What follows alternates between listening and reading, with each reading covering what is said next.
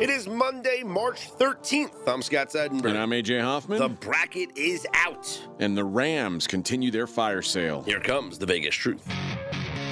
This is straight out of Vegas.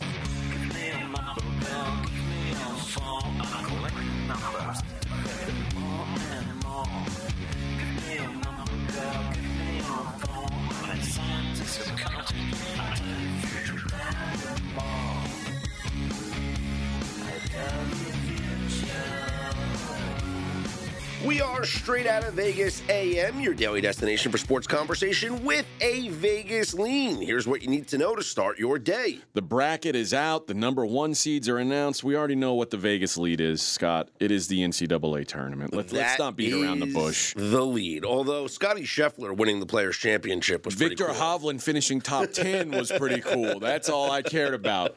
That a boy Hov, Javi, I don't know what we call you. Nice, nice cash for you. Congratulations. But let's talk about the brackets. They are out. The number one seeds are Alabama in the South, Houston in the Midwest, Kansas in the West, and Purdue in the East. Right off the bat, I was surprised by this. So the thing that surprised me was, and I guess it shouldn't surprise me anymore. Clearly, decisions were made on Saturday, and the assumption was that well, Kansas lost today. Houston is now mm-hmm. higher on the seed line than Kansas. Little did they know on Sunday. Houston would lose. Houston would get smashed, mm-hmm. and they still uh, they still send Houston to the location that probably should have gone to Kansas. You could also make an argument for Texas being a one seed after what they've done. Uh, the other question about what the who the last one seed was going to be got answered when Purdue won the Big Ten, although albeit by the skin of their teeth, and and when UCLA lost last night in the final to Arizona. So uh, I wasn't shocked necessarily. I was just shocked at who got sent where. That's what I'm saying. Like I thought that Kansas would be higher than um, than Houston. Well, again, welcome to the committee. Take Sunday off. Like, Yeah. listen, we've we've done all this work. You want us to work on Sunday? The Lord says to rest, so we will rest. So those are your one seeds. Here are your two seeds. Your two seed in the South is Arizona. Texas, your two seed in the Midwest. UCLA, your two seed in the West. And Marquette, your two seed in the East. If you had to pick one of those two seeds that has the best chance to get to the Final Four, who would you select? Marquette. Marquette has a, a very like you know, I I kind of want to say Texas. I think Texas has a very live chance too, but Marquette's region is so wide open. Like I I don't believe in Duke. I don't believe in Purdue. Uh, Tennessee's without you know their point guard. It's just a it's a wide open region, and Marquette is playing as as good as anybody in the country right now. Uh, what they did in the Big East tournament was wildly impressive. Um, I, I think that they are a scary number two seed. Vermont, who's normally like a, a scary team for a, a, a high seed to play early in the tournament. This is not the same Vermont team that they normally have. You know, it's they're fine, but they play in like a terrible conference. It, it- it's not like what, what you're used to. Uh, so I, I think their region just opens up to them having the best path. So you take a look at the odds to win the national championship. Houston is your favorite. Alabama is your second favorite. And then you got Kansas, Purdue, UCLA, Gonzaga. Texas is in there as well. Arizona's in the mix. UConn a little further down. I don't think I would go past UConn, but maybe you can make an argument for Marquette at 25 to 1. I mean, Marquette just won the Big East. Yeah. UConn couldn't.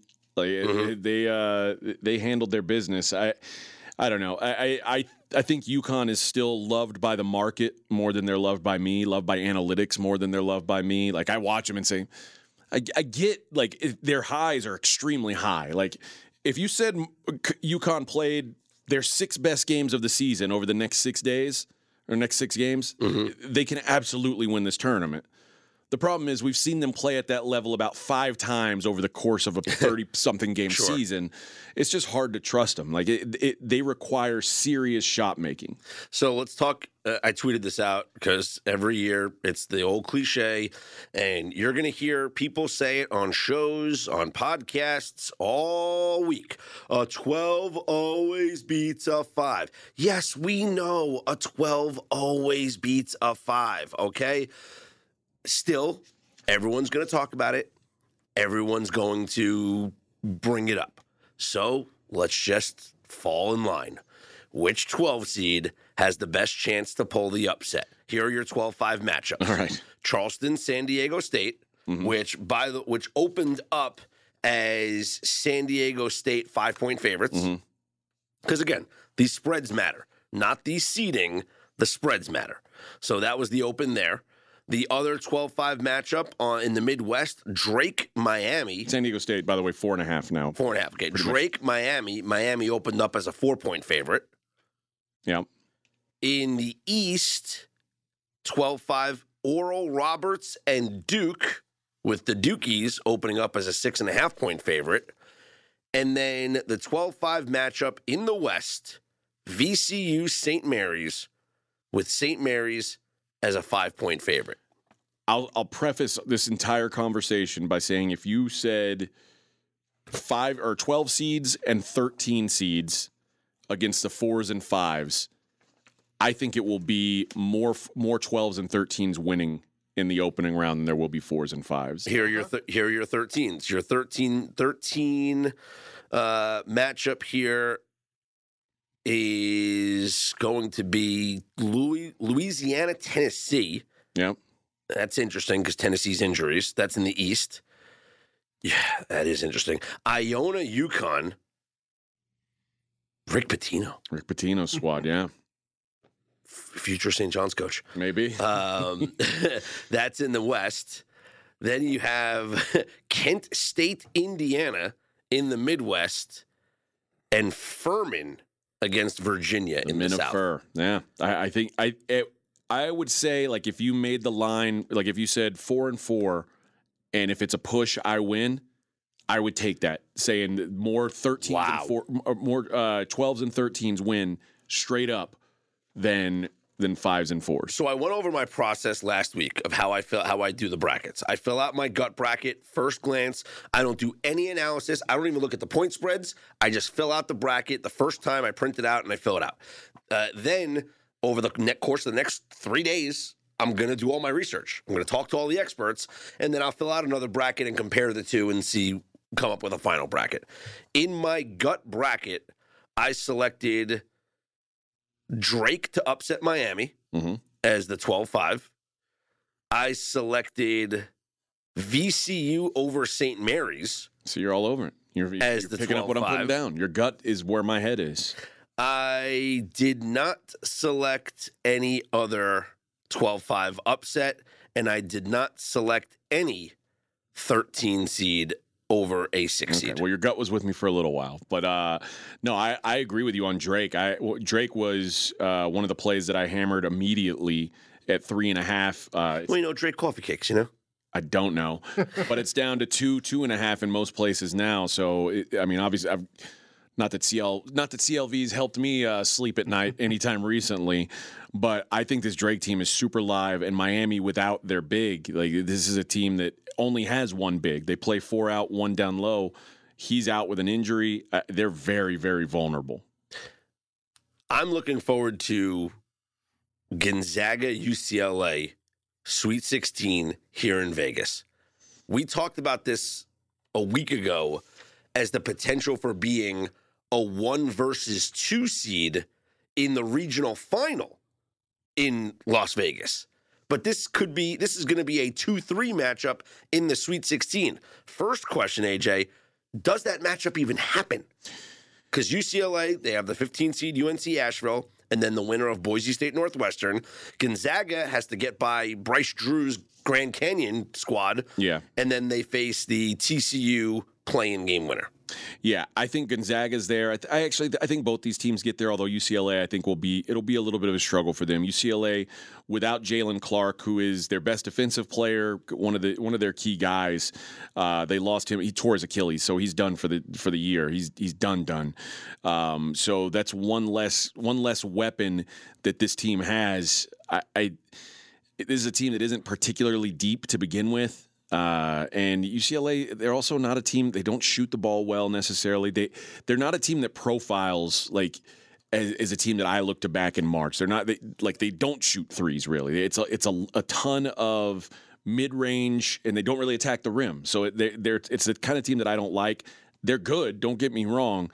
Uh, I, I, think they get to Gonzaga. I think Gonzaga takes care of business. So I think Gonzaga is a better team than than them right now. Okay, so we know eh, there's a lot of things that go uh, that are that circulate throughout the internet when it comes to the NCAA tournament. Sure. One of the more popular things over the past couple of years has been the KenPom efficiency rankings, mm-hmm. offensive efficiency, defensive efficiency. And I believe like top 20 in both. Exactly. I believe if you go back in the history of the NCAA tournament, or at least the last decade or so, it's been the top it, every NCAA champion has been a top 40 KenPom offense, top 20 KenPom defense, I believe it is. Okay.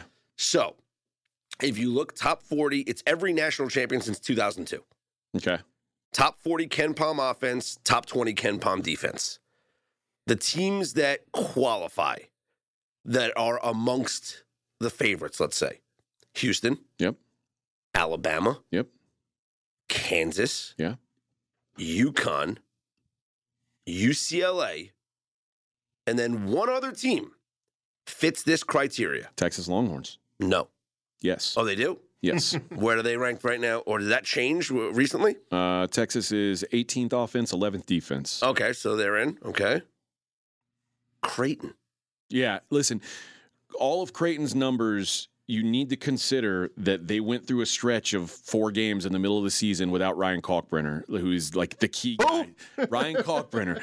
Uh, so 21 and 12, did they win as many games as they should have? No. There was a lot of people who thought they were going to be like a top five, top 10 team coming into this season, and they, they didn't end up being that.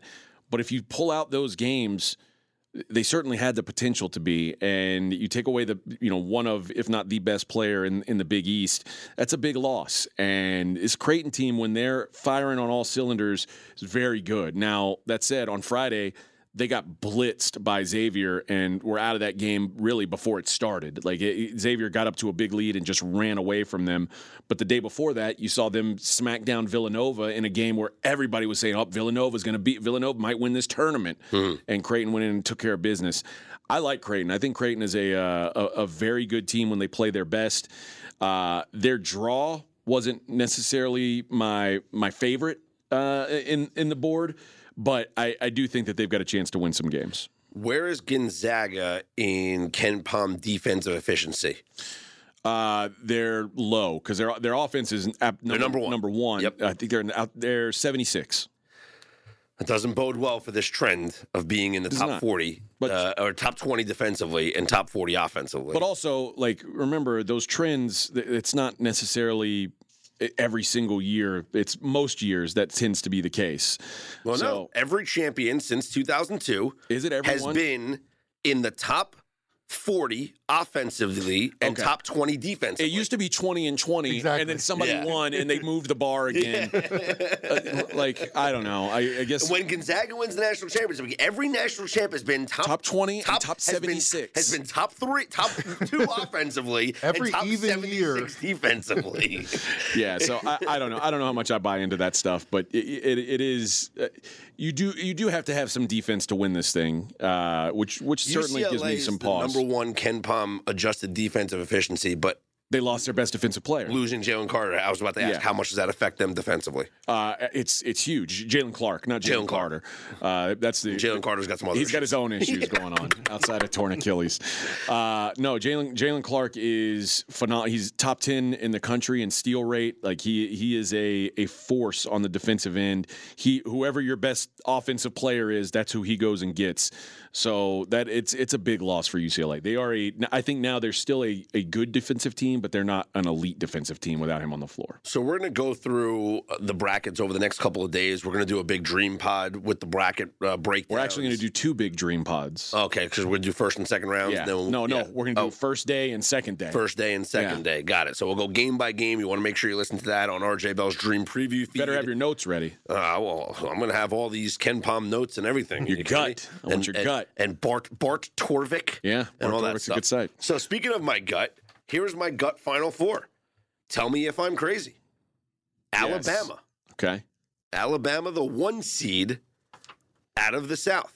I, I don't think that's crazy at all. I, Al- Alabama, like, I had real concerns about Alabama coming into the SEC tournament. Things were not going well for the Tide. Uh, it felt like the all the outside drama had kind of caught up to them, and it, they were starting to play poorly. You know, they they lost the, the season finale to Texas A and M. They were in overtime with Auburn the game before that. They won by three against Arkansas. They won by two against South Carolina in overtime. South Carolina's terrible. It was like, man, what's going on with this team? I don't know that there's a team that played over the le- over the last few days that dominated as much as Alabama did. Like they they destroyed Mississippi State, destroyed Mizzou, and then destroyed Texas A&M. Like it, it- like they were just having scrimmages. And if that is the team that's going to show up at the tournament, I think absolutely that's a Final Four team. I have the number one seed in the Midwest, Houston, going to the Final Four. Yeah, I don't think it's crazy. Although what what I saw today is a little concerning. Uh, they are great defensively almost always. They were less than great today without Marcus Sasser on the floor, and Memphis Memphis scored more points in the first half than Cincinnati or East Carolina scored in the entire game, the first two rounds of the AAC tournament. So they they really took it to this Houston team, which is not used to getting bullied around. Uh, I don't know what the the long term prognosis is for Marcus Sasser. He had a groin injury. Uh, they, of course, they're saying, "Oh, it was just precautionary." Uh, so, uh, which may be true. I, I don't know. That may be true. But if he's not out there, I mean, he's the he's the the best player on their team. They need him out there. What I will say about Houston is they got about the best matchup you could get, even from an ATS standpoint in round one, by getting Northern Kentucky. Northern Kentucky is a zone team. They don't rebound at all. And all Houston does is get second chance opportunities. They and obviously they're going to be much physically stronger and imposing over this team. They are going to get a probably some absurd number of offensive rebounds, probably close to 50% of their misses, they're going to clean up and have a second chance at. Uh, I, I think Houston absolutely torches Northern Kentucky, who isn't bad. It's just a really bad matchup for them. My Final Four team from the East region is the two seed Marquette. Yeah, I obviously I said earlier I like Marquette quite a bit. Uh, I gave out a future on them uh, last week on the Dream Pod, twenty five to one, uh, and it, it, no thirty five to one. I apologize, and they're looking better than that now after running through the Big East. So, um, yeah, I, I, like that. I like that play as well. Especially I said that part of the region, that part of the bracket is pretty wide open. And my Final Four team from the West region, the Gonzaga Bulldogs, the three seed. Yeah, I, I don't hate that. Um, I'm contemplating that as well. They again, it, what we saw in person is if they played defense like they played against St. Mary's, they're going to be really difficult for anybody to beat. The problem is we haven't seen that all year. There's a reason why they're 76th in defensive efficiency. maybe they're pacing themselves and getting ready for the tournament. Maybe so, but uh, listen, I've I've seen I've picked Gonzaga in the Final Four many a time uh, with much better, more talented teams than they have now, and found myself disappointed. So that's the other that's the the the angel on my shoulder saying, "Don't do this. We've done this before, and you know it doesn't go well for you. And the devil's like, yeah, but they're fun to watch, and we saw them the other week, and they're badass. And it's just, I, I don't know. I don't know who to listen to at this point, Scott. All right, here's a couple of NCAA tournament trends. Uh, highest odds to win since seeding began was 2014 UConn, UConn a 100 to 1 pre-tournament. Uh, their odds only besides UConn, only 3 teams that were 20 to 1 or higher or I guess above 20 to 1 because I guess there were some 21s. Above 20 to 1 prior to the tournament have won. Since when? 1908 since seeding began in 78. Wow. So 1985 Villanova was 35 to 1, 2011 UConn 25 to 1, 83 NC State 25 to 1. If we look at the the odds and let's look at I mean where do we want to pull up the futures odds here? I have two I have FanDuel and DraftKings open.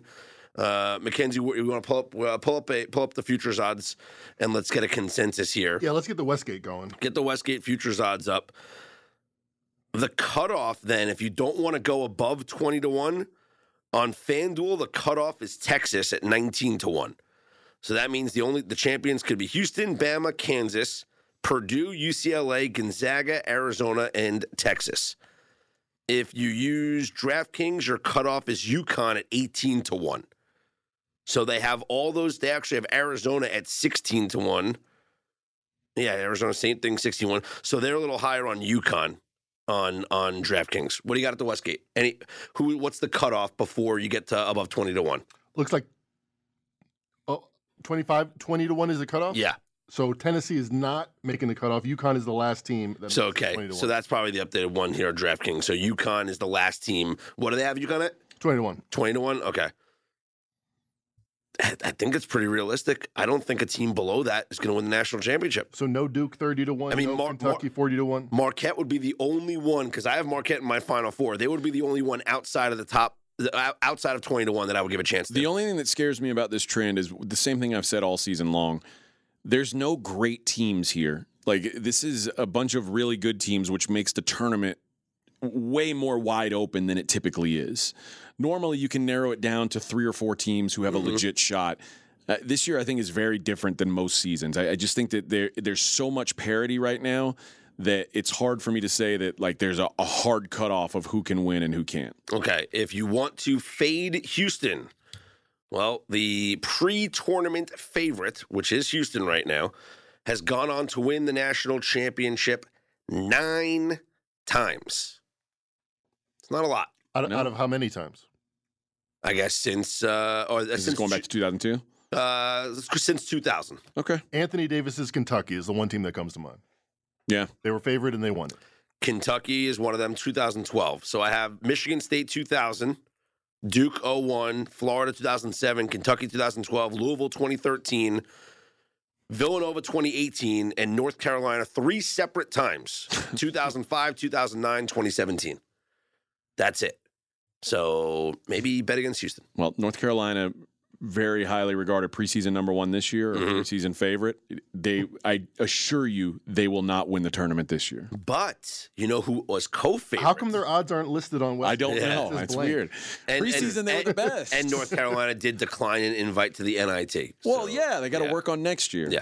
Uh, also, co-favorite. Like playing games and having you know extra practices and stuff. That's not going to help you get ready for next year. But do you know who the co-favorite was at the beginning of the season this year? Was it Kentucky? No, Who was it? Gonzaga Oh, was the co-favorite at the beginning of the year, and to make the Final Four, uh, this data goes back to 2009. Only four pre, only four teams that were preseason favorites made it to the Final Four. It was 2021. Both Baylor and Gonzaga made it, and played each other. the finals. Yeah.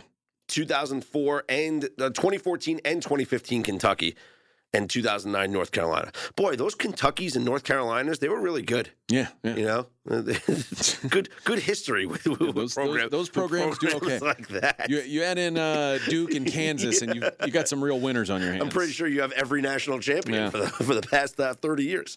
Uh, so it, it's it's interesting. I'm going to break down more of these trends and and and see what we can come up with uh, throughout the week when we do obviously the dream previews and go round, uh, round by round or matchup by matchup for the first couple days of the NC2A tournament.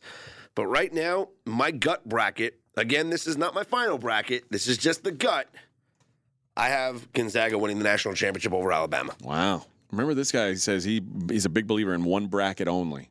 He's a one bracket guy. Yes, you get to submit one bracket. You can fill out as many as you want. Listen. You can only submit if you're entering a contest. You can only submit one. But what you've done here is you've established this as your first bracket Yes, on the air. yes. So now, And then I will. if your other bracket's a total bust, you can say, "Yeah, No, I told no, you guys, And vice Gonzaga." versa. no, well, Yeah. I, well, It gives know, him an out either way. Well, what I'll do then is I'll kick myself in the ass for not going with my gut and and listening and listening to experts, you know, so muddy the waters Yeah. by telling me things that I shouldn't have heard. Because over the course of the next couple of days, when I do my research on Wednesday, I'm going to fill out a bracket and I'm going to on the air give that bracket, and then Thursday morning show will unveil the final bracket.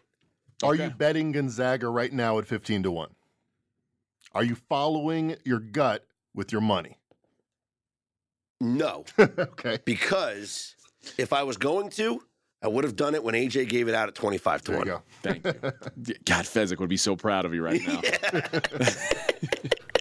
Because betting it now at 15 to 1 would be a Dumbo bet. That's right. would be a Dumbo bet. And for all you people on Twitter going out there and saying you get Gonzaga at 10 to 1 and 12 to 1, you're all Dumbos. And by the way- because you could have got it at 25 to 1. Listen to the show. if you're going to like if you're playing futures now which you know okay uh, you probably should have done this before but if you're playing futures now you are much better off i think playing a money line rollover Yes. particularly with a team like gonzaga Mm-hmm. who happens to be in the most difficult pod like by far the, Yeah, the- their not region is, is the, so the money difficult. lines are going to be very low and they Yeah. might be plus money. So UCLA, I mean, could be favored over Gonzaga.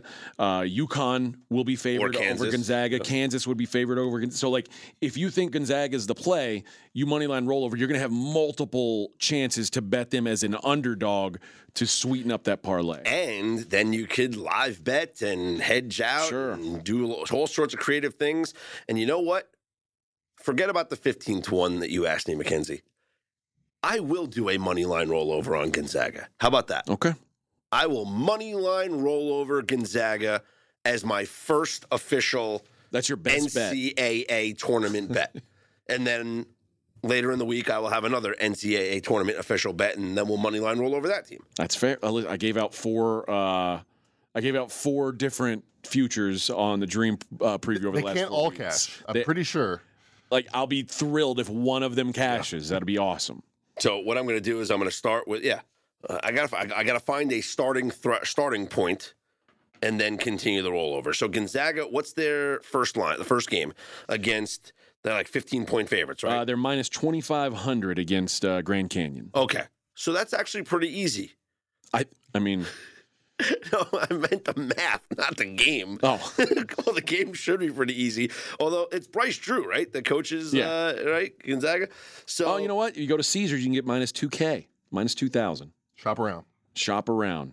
Okay, so let's say I don't know that the minus twenty five hundred, the minus two thousand is going to make a difference in your money line rollover. Like really, So but it- essentially, it can a little. essentially what you're doing is you are making like no money.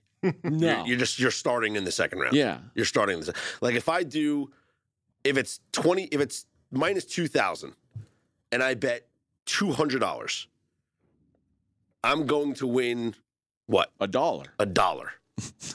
right? My math's right there, right, McKenzie? Isn't it ten dollars? Because Ten dollars. I'm sorry, ten dollars. Yeah. Yes, you're gonna win ten dollars. So then I'll take two hundred and ten dollars and then bet that on the second round. So I might as well just start with two hundred and ten dollars and, and start at the second round. Okay. I mean, you're putting in more of your own money. You could be putting in the casino's money. Because ten dollars. That's right. You know. Why are you poo pooing ten dollars? You can get like a nice meal for ten dollars. You can get an Well, Uber if- ride for ten dollars. Ten dollars is ten dollars. just You rolling can it- hardly get an Uber ride for ten dollars. If I'm just rolling it Down the over, street. it's going right into it. You're right. You know what? Uh, actually, let me out here. Uh, I only have ten dollars.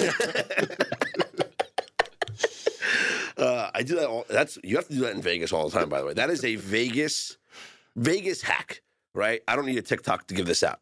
Vegas hack. If you are in an Uber, like get out and walk because like, d- don't you pay for the Uber before it even shows up? I think so. no, but then you then the final like don't they they, they continue the ride. No, I don't think so. It's not like they don't have a, a fare running.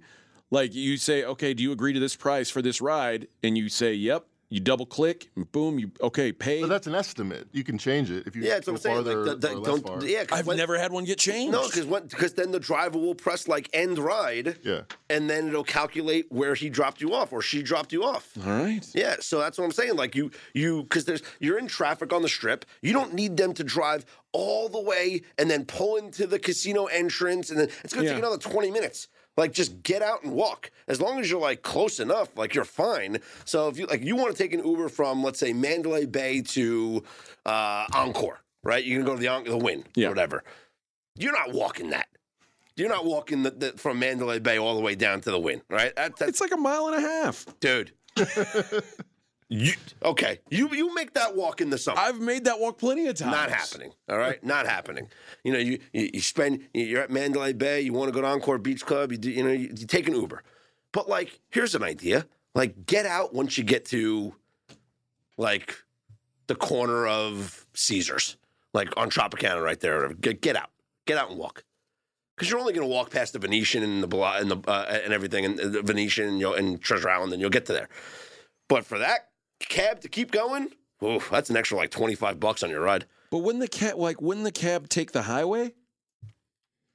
Listen, these guys are all in it for the money. Okay, I'm just saying. They're gonna, ta- they're gonna take the streets and they're if gonna. my Uber driver took the strip, they're going. I'd be like, "What the hell are you doing, man?" they're, they they are going to assume that you're a tourist and that you don't know where you're going, and they're just gonna say, ah, "Traffic, man, I don't know," and, and and that fare is just gonna keep ticking up.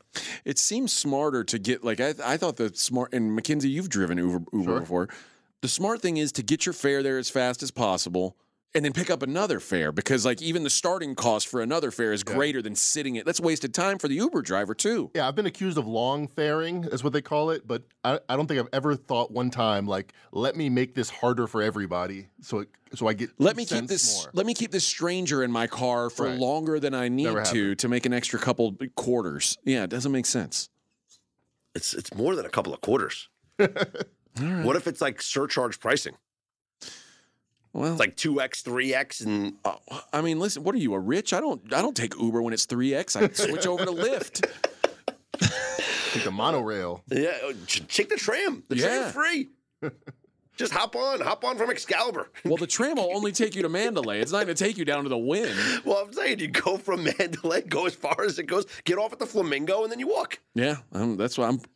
I'm not opposed to walking. I know a lot of people in Vegas don't like to walk. I, when I used to come out here, like when I didn't live here, I would come out here and I'd wake up in the morning and I would go run. And like I'd come out here in the summertime and run, and people are like, "What are you doing?"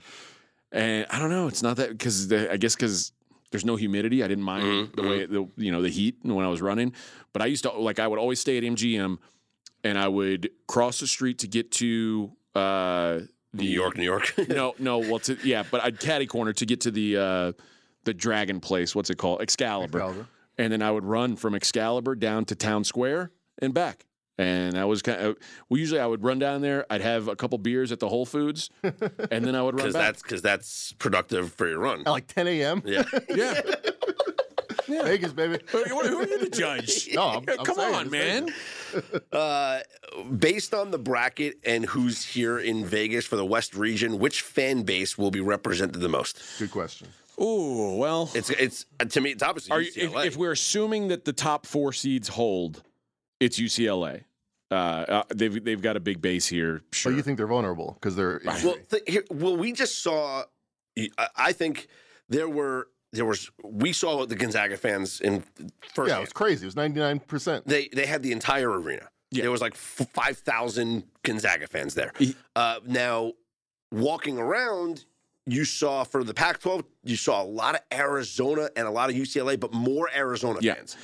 So Arizona not being here, obviously that that that that cancel them out. Something you I have to think- consider when you're thinking about the difference between these conference tournaments Mm-hmm. and th- these tournaments, like the big tournament. You can plan for the conference tournaments. Yes. You know that you're coming here. Yeah. And I don't think Gonzaga fans can plan for the trip and say, hey, we're going to go to Vegas for the conference tournament. But now, on short notice, are they saying, hey, let's book a trip and go back to And did- Vegas like- for, the, for the Sweet 16? Think when you're a Gonzaga fan. I mean, we said this when the brackets came out, and you were like, "I could probably get us good seats at the uh, at the final." If it, and we said, "Okay, if it's Gonzaga and St. Mary's, let's go." And we're like, "It'll, it'll be Gonzaga and St. Mary's." Gonzaga fan thought the same thing. Let's go to Vegas for the week. We know we're going to be playing in the finals. Yeah. Let's it's a good it's a fun trip.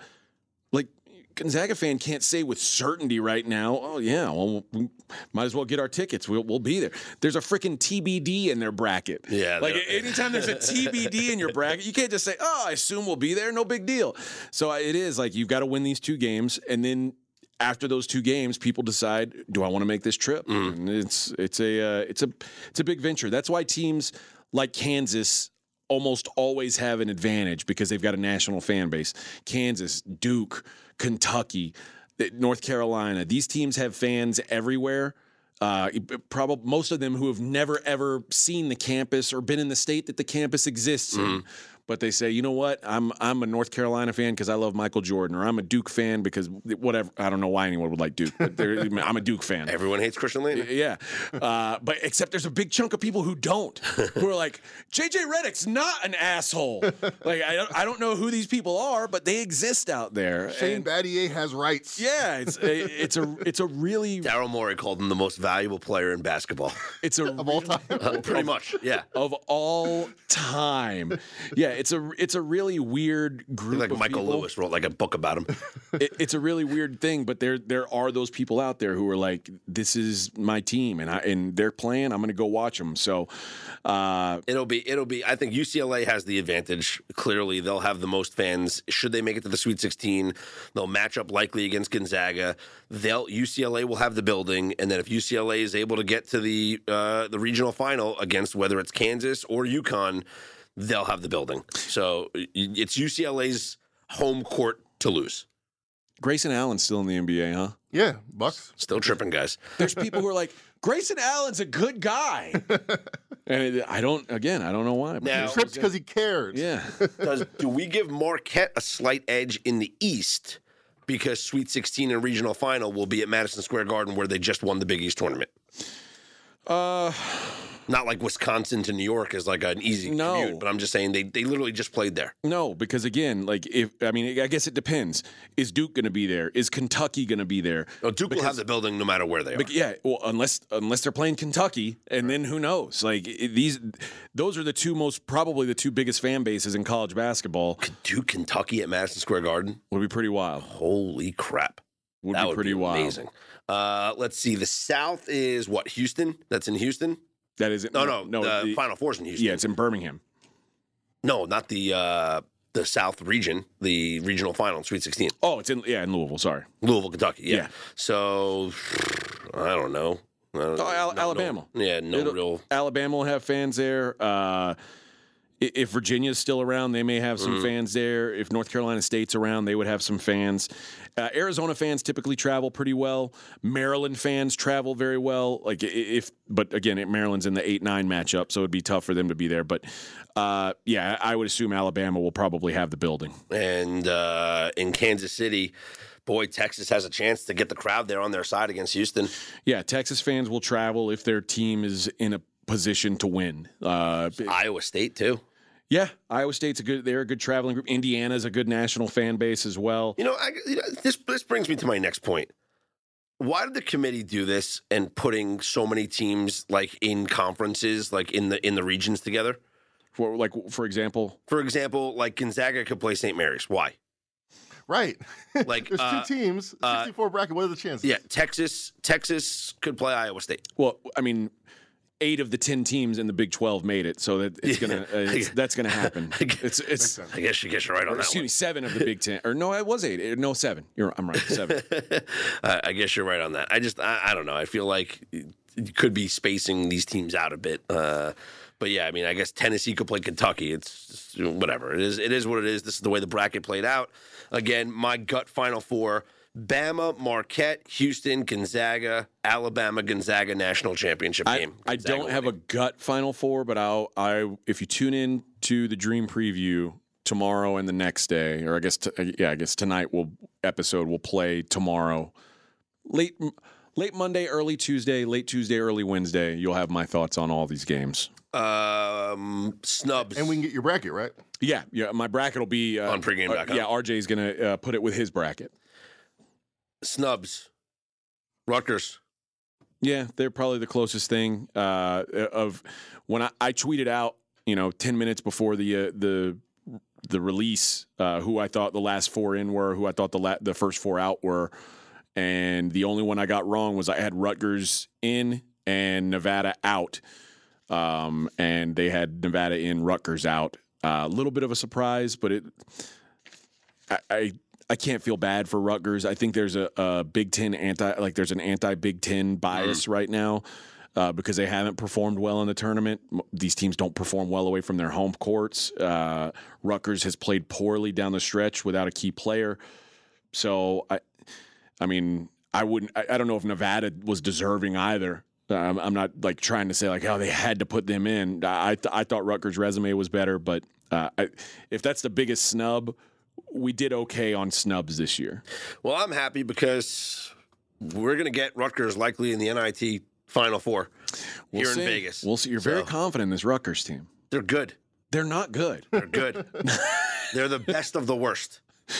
Uh, well, okay, They're number one seed in the NIT. yeah. That, that, that's that's saying something. They weren't even the they weren't even the first team left out according to the committee. Oklahoma State was. They're also a number one seed in the NIT. There's four number one seeds in the NIT. and Rutgers is one of them. All right. That doesn't mean they're the best of the worst. That means they're the best of the worst of their region. North Carolina didn't even get to the NIT. Yeah, so. they, didn't- they didn't want they didn't want that Rutgers smoke. That's what happened. They didn't want any of that smoke. Uh, it's going to be a fun couple of days breaking down these brackets. And Thursday, it's I mean, this is the best week in sports. You, got you know spring training's going on, World Baseball Classic, uh, NBA and NHL seasons winding down, and then basketball all day Thursday, all day Friday, all day Saturday, all day Sunday. Dylan, Dylan. And then we and then we yawn for a couple of days and get ready for the next Because I spit hot.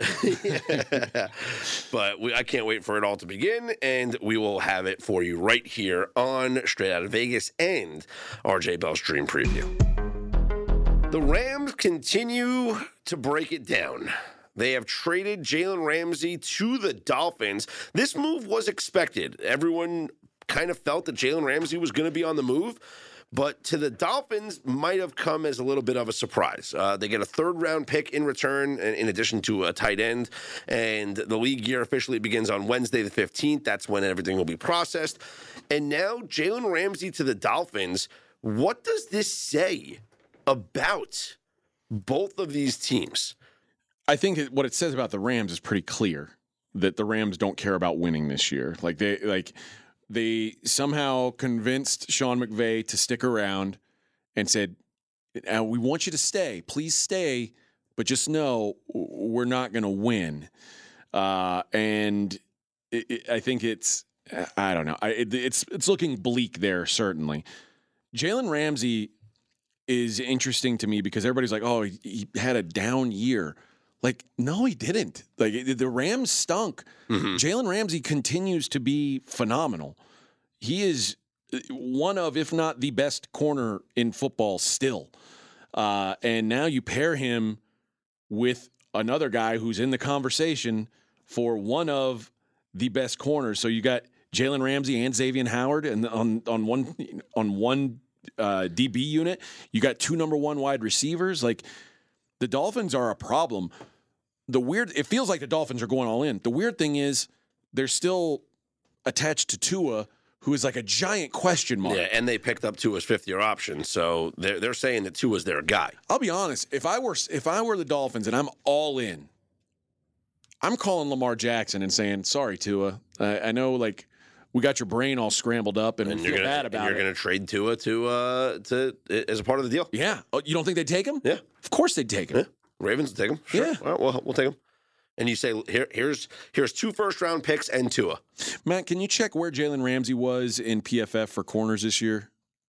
Yes, I can tell you right now it was the second best year of his career. Let me see where he, where that racked up. Second best year. Uh, Yeah. And people just Down say, people say he's washed. That's the thing. Like, oh, the, just because the Rams stunk doesn't mean that everybody on the Rams stunk. Like, it, that's a, it's a, a misnomer. Jalen Ramsey was phenomenal again. we were shocked to see Bobby Wagner score. He was, Yeah. it was like his best year. Yeah, like it- it's it's just it's nonsense.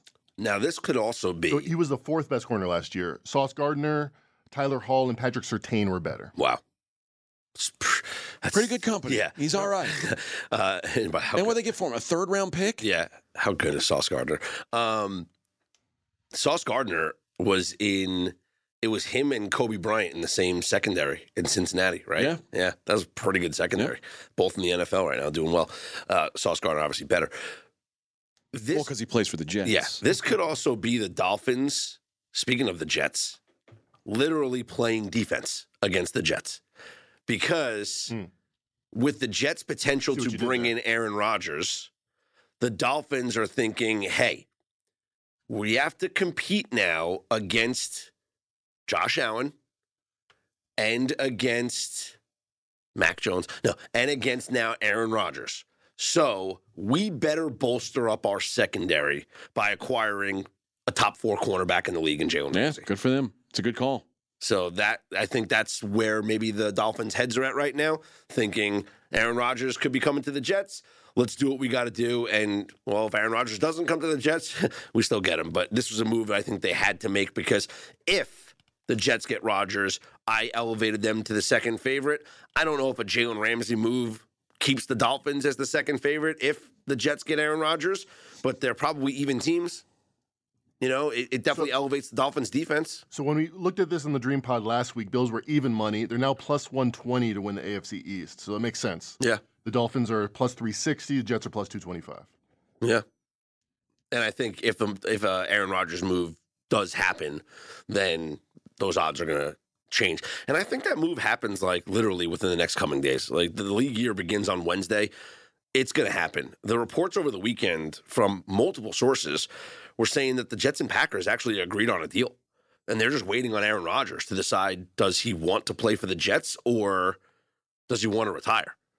Because the Jets met with him in California.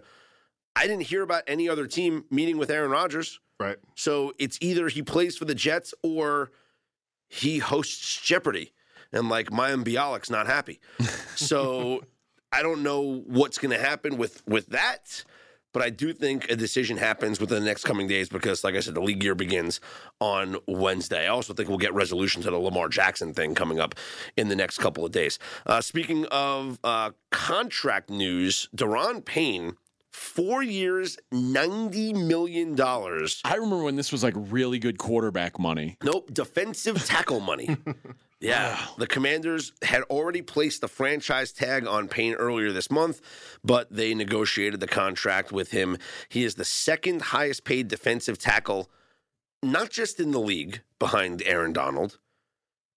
He's the second highest paid defensive tackle in history Yeah. behind Aaron Donald. Well, like you say, it's not about It's not who you are, it's when you are. Yeah. Exactly. And his time was now. Um, that's what we're waiting on. Hey, uh, Tashaun Gipson, one year to the 49ers, Mac. That's that's pretty cool. You get a little safety there. Um, Nice.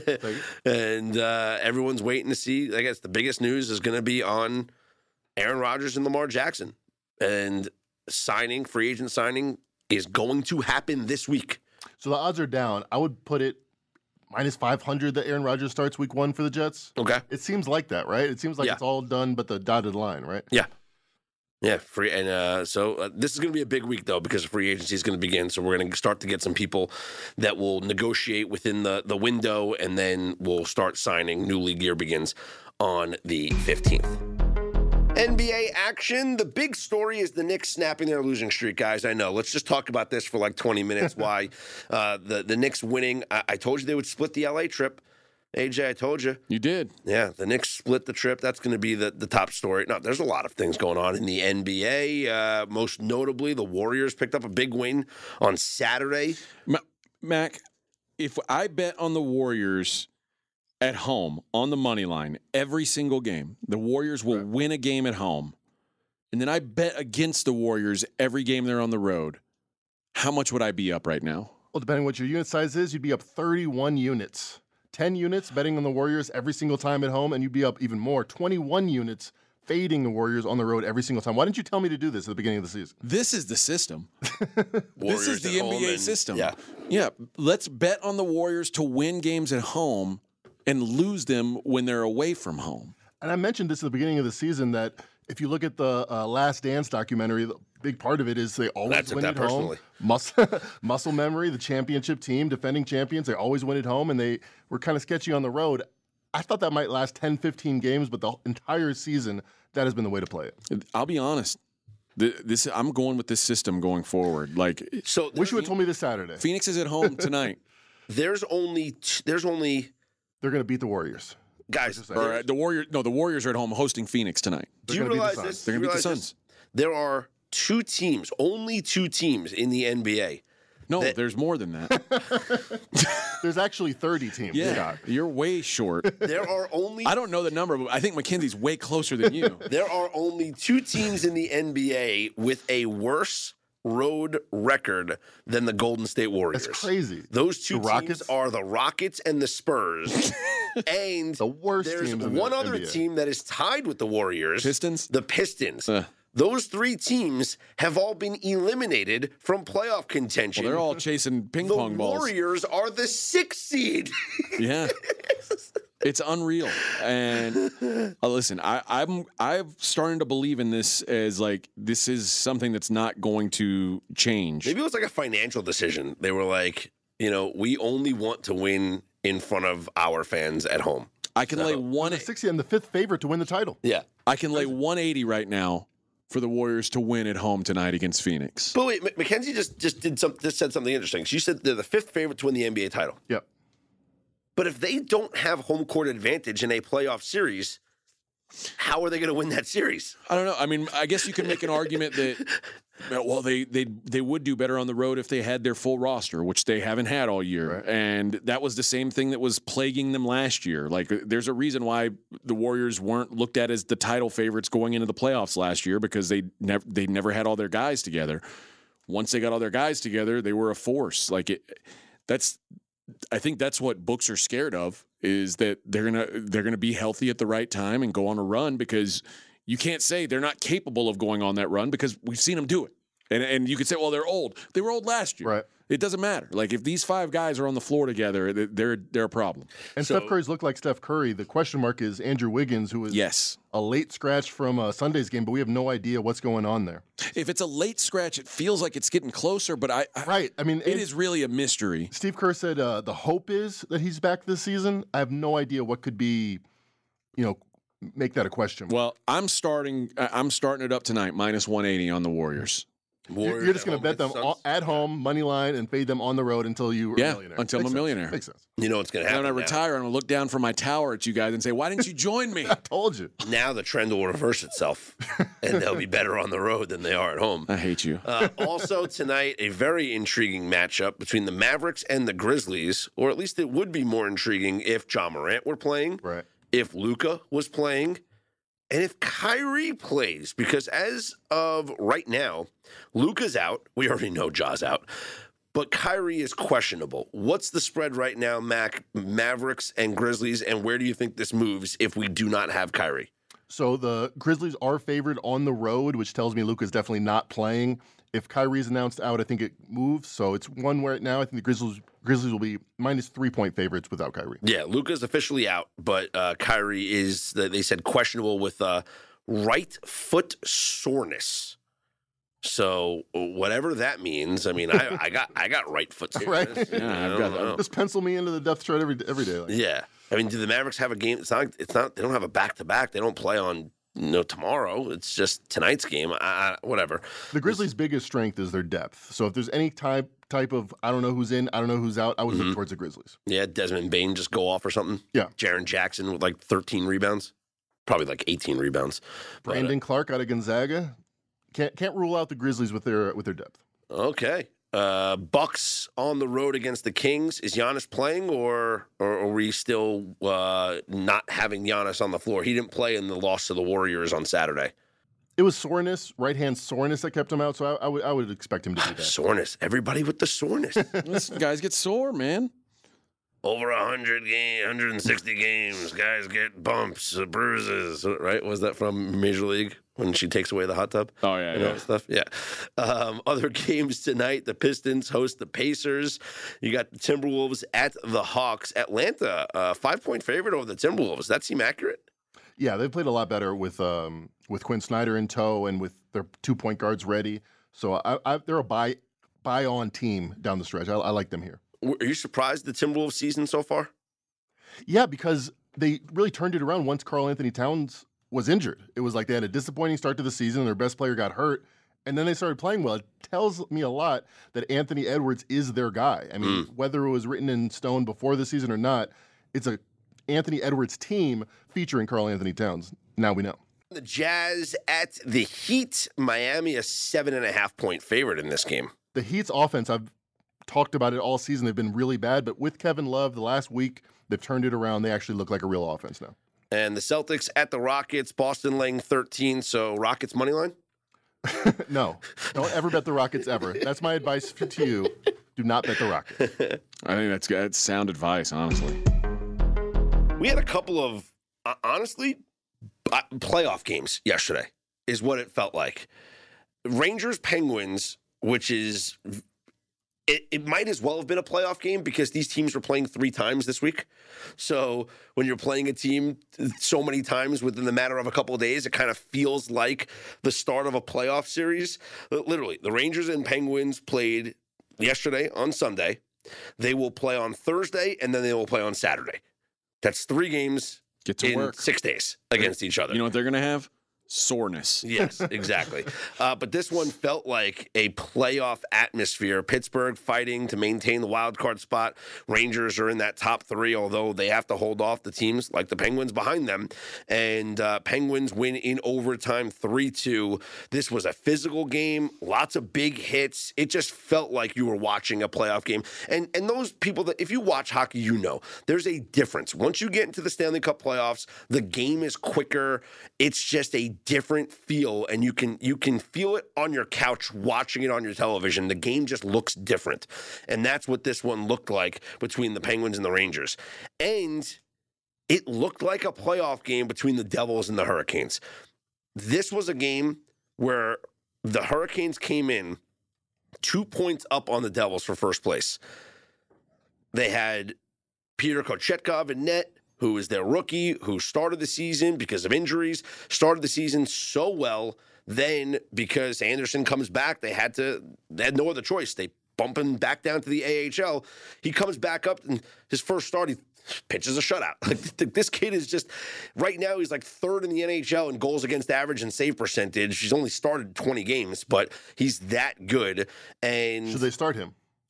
I, it doesn't matter. All three of their goaltenders, and and that's what I, I I brought this up last week. Like, is it the is it the team system or is it the actual goaltender? Because you look at like look at Boston for example. Boston has Linus Ullmark and Jeremy Swayman on their two goaltenders.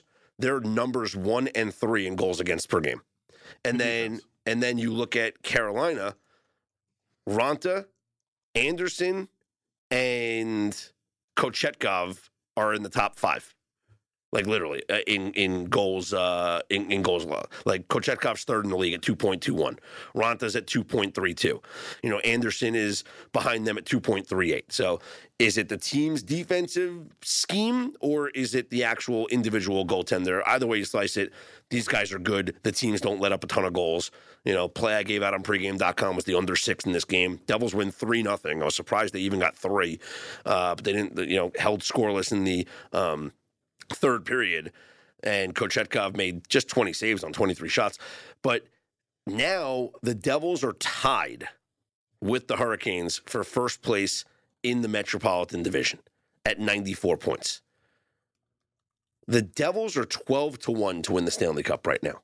Carolina is almost half that at plus 650. I get it. And Carolina's great. And defensively, they allow the fewest amount of goals per game in the entire league. They're that good. But if they get stuck with a first round series against the Rangers, to me, that's going to be a difficult path for them as opposed to playing against, you know, a wild card team, whether it's the Islanders or the Penguins. There's not going to be an easy out anywhere. Like the Eastern Conference is loaded. So you have to play the Penguins in the first round. It's going to be a fight. You got to play the Islanders in the first round. It's going to be a fight, but a little less of a fight. I think if you're Carolina, you'd much rather play one of those two teams than the Rangers. You certainly don't want to play the Devils. Devils uh, were very impressive yesterday, and we'll see if they can ride that momentum moving forward. There's only three games on the schedule today or tonight. The Avalanche at the Canadiens, Colorado heavily favored, minus 267. Sabres at the Maple Leafs, Toronto also 267, and the Stars at the Kraken, Dallas, minus 130. Point battles in the NHL, besides Carolina and New Jersey, who are tied for first place in the Metropolitan in the East, Pittsburgh two points up on the Islanders for the first wild card. The Islanders three points up on the Panthers for the second wild card. In the West, the Pacific uh, is just ridiculous. I mean, the whole Western Conference is ridiculous. Dallas one point up on Minnesota for first place in the Central. Vegas is three points up on the Kings for first place in the Pacific. Wild cards, you have Edmonton two points up on Colorado, but Edmonton also is just one point back of not being a wild card team. So it's just a matter of who you're going to play. The way that the NHL has changed this playoff structure um, over the past couple of seasons is just so that you play division against division, except for the number one seeds play the wild cards.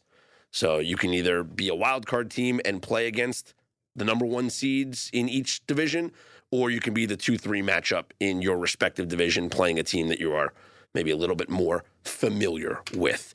Uh, that's kind of your advantage. So that's what's going on on the ice right now. Head on over to pregame.com where you're going to want to get the dream bracket. That's right. The dream bat bracket from RJ Bell and AJ Hoffman and all of us here at pregame.com. We're yeah, to have you're going to have to participate. Two massive podcasts coming up uh, this week. Monday night, I guess, into Tuesday, Tuesday night into Wednesday. Complete bracket breakdowns. And then you can get the dream bracket on pregame.com. You can get AJ's daily package, uh, any other daily package you want for college basketball or any sport you want at pregame.com, whether it's NBA Mackenzie, whether it's a hockey package for myself, anything. Take 20% off. Use the promo code, let's see, time20. Okay. Time. Time 20. T I M E 20. Time after time. How did you know that was gonna, Wow. What? That was crazy. I Did we would, just start dating? I kind of want the last 10 seconds of my life back. Uh, 20% off at pregame.com. Use Of all the songs we could code. sing. if you're lost, you will look and you will find me. You know what? Let's change the promo code. Time 20.